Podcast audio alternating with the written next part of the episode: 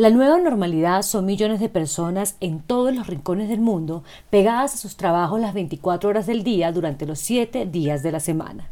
La pandemia derivada del coronavirus ha prolongado la jornada laboral desde cuando muchos comenzaron a trabajar en sus casas. La cantidad de horas que las personas están conectadas sigue en aumento, con algunas variaciones, situación que empieza a preocupar por la salud mental de las personas que componen las empresas. Datos del proveedor de servicios de red privada virtual NordVPN Teams reveló que en Gran Bretaña, Austria, Canadá y Estados Unidos es elocuente el aumento sostenido de conexiones de 2,5 horas en el día promedio.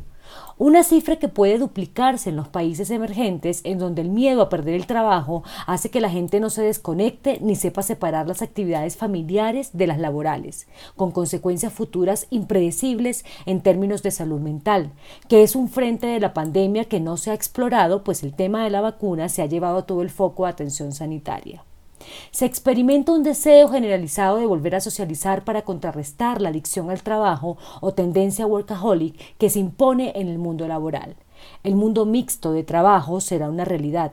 Seguiremos trabajando en línea desde nuestras casas, cada vez más adaptadas y con reuniones en lugares divertidos y diferentes cada mes para socializar y conectar se crearán múltiples espacios para grandes juntas digitales con todas las soluciones resueltas. Nadie quiere vivir en el tráfico ni en esa vorágine de información y trabajo otra vez, dice el Economist en su tendencia para 2021. Otra de las tendencias que se palpan en que las oficinas no serán las mismas que antes, muchas cerrarán en beneficios de tecnologías disruptivas que mantienen a las personas atentas a lo que sucede de cada manera remota.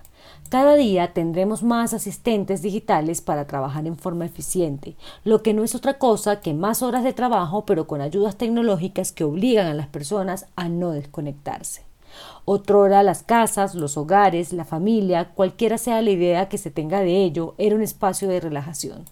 Eso cambió desde hace casi un año. La contingencia sanitaria impuesta por la pandemia obligó a adoptar un nuevo estilo de vida, transformar hogares para hacerlos parecer más oficinas. Claramente se ha perdido el refugio hogareño, pues las labores cotidianas invadieron ese lugar antes dedicado a la desconexión.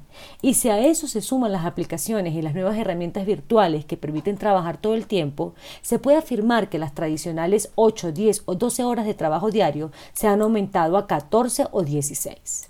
Las secuelas de esta situación solo ahora están por medirse.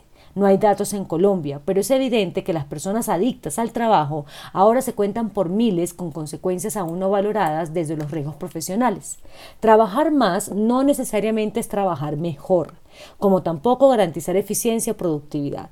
Son conceptos que pueden confundirse y a los cuales hay que ponerles mucha atención y debe abrirse una zona de diálogo entre los expertos en la administración del recurso humano de las empresas. Lo cierto es que es muy difícil desconectarse en tiempos de pandemia.